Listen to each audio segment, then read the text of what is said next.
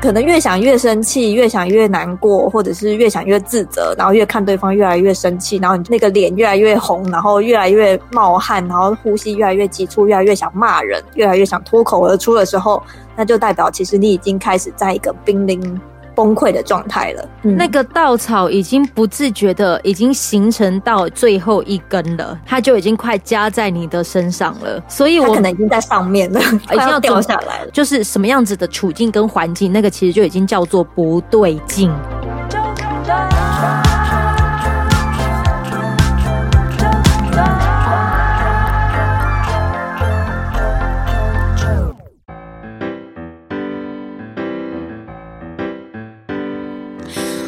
收听周团，我是啾啾。今天我们周团要来自我对话一下，主题呀、啊，就是对于我的受访者来说，他说觉得哎、有点难呢。怎样子的难？我们今天的主题叫做“压死骆驼的最后一根稻草”。这是为什么会想要做这样的主题？其实很有趣，就是因为我的好朋友呢，他就是说啊，最近可能因为疫情期间彼此相处，或者是跟关系，呃，就是原本可能都有在经营的关系变得比较紧密的时候，哎呀，他怎么好像觉得摩擦变得很多？而这个摩擦呢，通常就是平常都已经有在发生的事情，可是之前可能因为距你的关系啊，马龙比较近啊。可是呢，可能你现在在家的时间也变得比较长，那个情感关系的摩擦机会就变得比较高啊。这要怎么办？我跟你说，我什么没有，资源最多。真的是要特别感谢我们的这个欣许心理治疗所，然后就很愿意提供资源，针对这样子阿九提的一个有一点不容易，但是他却又跟我们生活息息相关的主题来跟大家一起聊一聊。在线上呢，就是我们欣许心理治疗所的临床心理师杨乃华，杨临床心理师。Hello，各位听众朋友，大家好，很高兴今天可以来到这里跟啾啾一起开。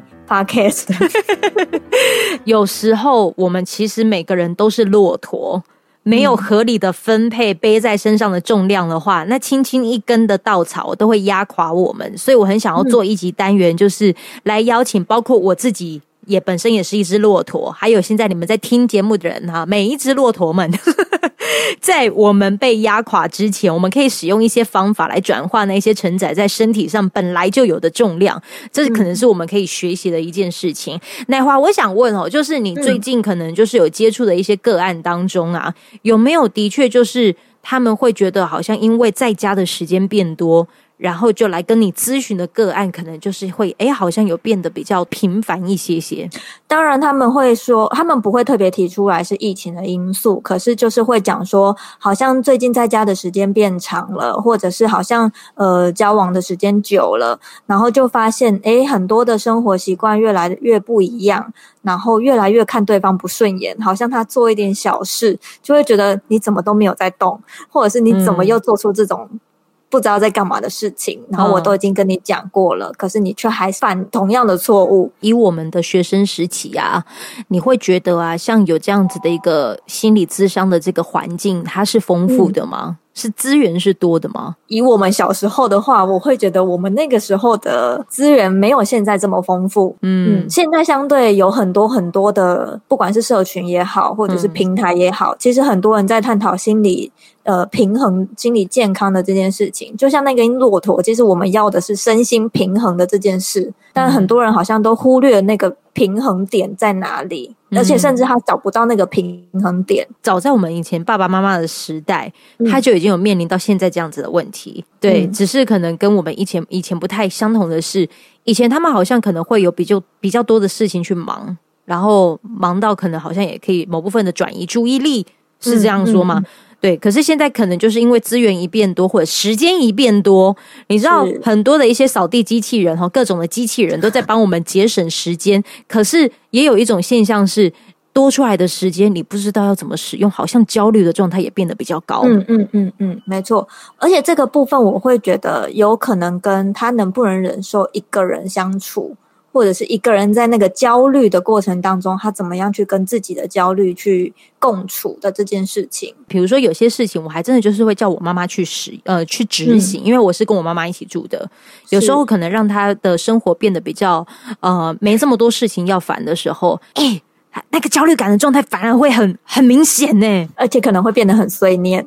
对呀、啊，与其碎念，我不如好好。我有一个朋友，他就跟我说，他很爱干净，非常爱干净，他是一个可以把家里打理的很好的人。嗯，然后他就那天看到我之后，就跟我说：“你知道现在家事不可以一天做完，我要分次，不然我会不知道我要干嘛。”到这样子的程度，嗯嗯嗯，所以他其实会变成他用他的方式在处理他自己的焦虑，嗯，对，然后就变成他空下来的时间，他就去运动，在家运动也好，或者是他去慢跑也好，嗯，对，或者是他去工，就是工作的环境，因为他们是工作室，所以他就会到他们的工作室，跟他的同事们坐得很远，戴着口罩聊天。啊！我跟你说，我们做这一集，你顺便也可以检视一下你们家的机器人多不多。如果很多的同时，然后你可能就会发现到你的空闲的时间也变得比较多的时候，是不是焦虑的状态也比较重？还是你要去开始退掉那些扫地机器人？全部用手工的方式在进行，没有了，开玩笑了。好，现在真的真的的确是各有有一些各种忙碌，现在都是多工时代嘛。嗯、那突然就是有时候不是说事情多到它成为压垮你的最后一根稻草，它有一种可能是空闲的时间，让你能多想事情的时间变得比较长一点的时候，嗯、那个看不见的那个东西有没有，反而成为是压垮你的最后一根稻草。是会有这样的情况吗？就是你会看到越来越多的行为，对方的行为也好，自己的行为也好，或者是看到越来越多你你可以接受或你不能接受的呃一些他的做事方式。那人跟人之间本来就是不同的个体，对对，你不能要求别人一定要怎么样去处理。所以，当你看着他这样子的时候，你就会觉得，我当时为什么要选这个人啊？或者是我当时是眼睛瞎了，是不是啊？对，然后开始去指责自己的时候，其实那个过程是会蛮负负向的，就会开始去。嗯可能越想越生气，越想越难过，或者是越想越自责，然后越看对方越来越生气，然后你就那个那个脸越来越红，然后越来越冒汗，然后呼吸越来越急促，越来越想骂人，越来越想脱口而出的时候，那就代表其实你已经开始在一个濒临崩溃的状态了。嗯，嗯，那个稻草已经不自觉的已经形成到就是最后一根了，你已经看得到它就是最后一根了，它就已经快夹在你的身上了。嗯，所以我可能已经在上面了，已经要掉下来了。哎呦喂哦，这件事情呢、啊，如果你真的呃，可是不是有很多人能够像你一样，就是呃，不管是透过专业也好，或者是透过你的敏锐度也好，发掘到那一根稻草、欸。哎、嗯，你有没有什么样子的一些撇步，就是让大家知道说，其实这个状就是什么样子的处境跟环境，那个其实就已经叫做不对劲。嗯。如果是我自己的状态是，假设我在一个压力情境很大的状态，或者是一个空间里面，我待在这个空间太久了，我可能超过一天的时间，我会去发现我自己一天的话，我会开始变得有点忙碌，嗯，对。但是那些忙到底在忙什么？我可能会开始收东西，嗯，或者是我可能会开始。看影片，嗯，然后但是那个看影片是你不知道你要看什么影片，你就是乱滑瞎滑，然后不知道在滑什么，嗯、可能有看，可是就是大概只看两分钟就会关掉，又转另外一个。我要做重点了，不对劲的现象，第一个、嗯、开始瞎滑，对，就是你没有办法在一件事情上面很投入，甚至是知道自己为什么要做这件事情，所以你一个乱滑的概念。第二个可能是我会觉得有点。烦，一直觉得闷闷的，就是有点喘不过气的那种状态。嗯，有些人是喘不过气，可是有些人是会呃很急促，对，他可能会变得呼吸很快、很大声。当我有这样子状况的时候，我可能也需要做一些调试。嗯，嗯，就是我要知道我自己正在发生这样的事情。嗯，对，还有其他的吗？还是、就是、还有啊？就是呃，有些时候我因为我是一个很容易冒汗的人。嗯，对。但是当我停不下来的时候，我我即使吹电风扇或吹冷气，嗯、我也会不断冒汗。就是我会知道，那是我在一个呃很混乱的状态了。嗯，你的生理反应啦。对，没错。所以，哎、哦，刚刚有讲到就是瞎滑嘛，对不对？然后、嗯、呃，呼吸变快，或者是心跳变快，对，或者是喘不过气。嗯，第三个可能就是有一些生理的变化，就是冒冷、冒汗。有些人是、嗯、呃冒汗，有些人是冒冷汗，都有可能。嗯然后甚至你很想要逃离这个空间，想要往外冲的那种第四，可能就算是第四个吧。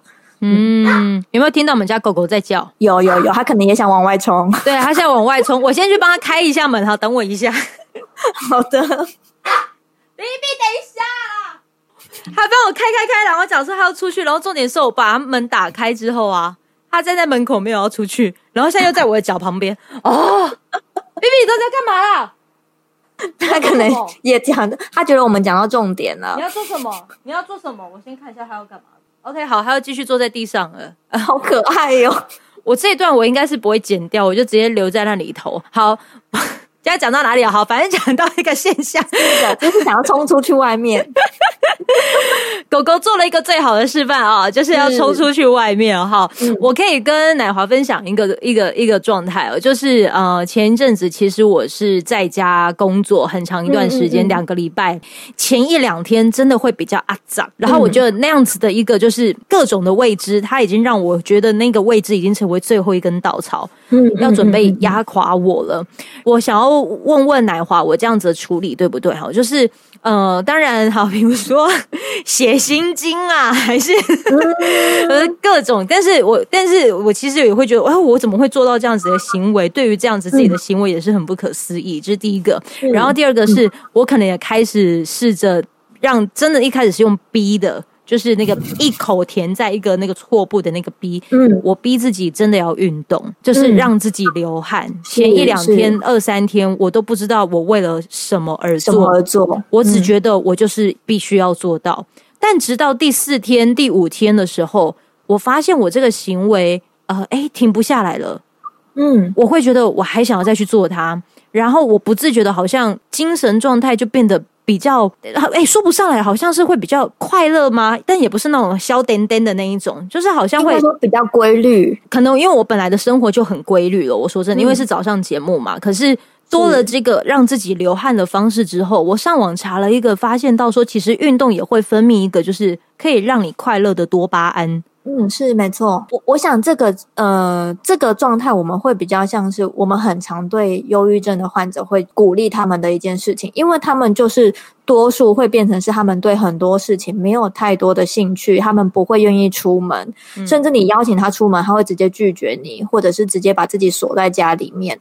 那我们就会用这样的方式。一直邀请他去做，哪怕在那个过程当中，可能刚开始就是有一种我被逼着去做这件事情，或者是我一定要交出这个作业。嗯嗯，对，所以这个会是我们比较常用在一个行为塑造的状态。哦，嗯、这个叫行为塑造。对，我要塑造他这个行为，让他知道他可以出去外面，然后去外面他可以面对到不同的事物，就像你在做运动一样。嗯，对。那有些人我们是鼓励他去走动，那个走动也算是一种运动，也可以让他是有一些大脑分泌激素不一样的状态，嗯嗯嗯嗯，这个是比较朝就是一个比较科学的方式去解决你现在的状态，对不对？是是是，就是它会改变你的整个大脑的激素。可是有没有一种可能是，好，我发现到不对劲，好，我真的不对劲，我去运动。哎，我真我真的不对劲，啊、嗯，我我去，这个这个这个这这可以执行得来吗？可以，就是。这是每个人的行为，他们的习惯不一样。有些人是运动可以让他放松，嗯、有些人你叫他去运动，根本就叫他要惨，要他死掉一样。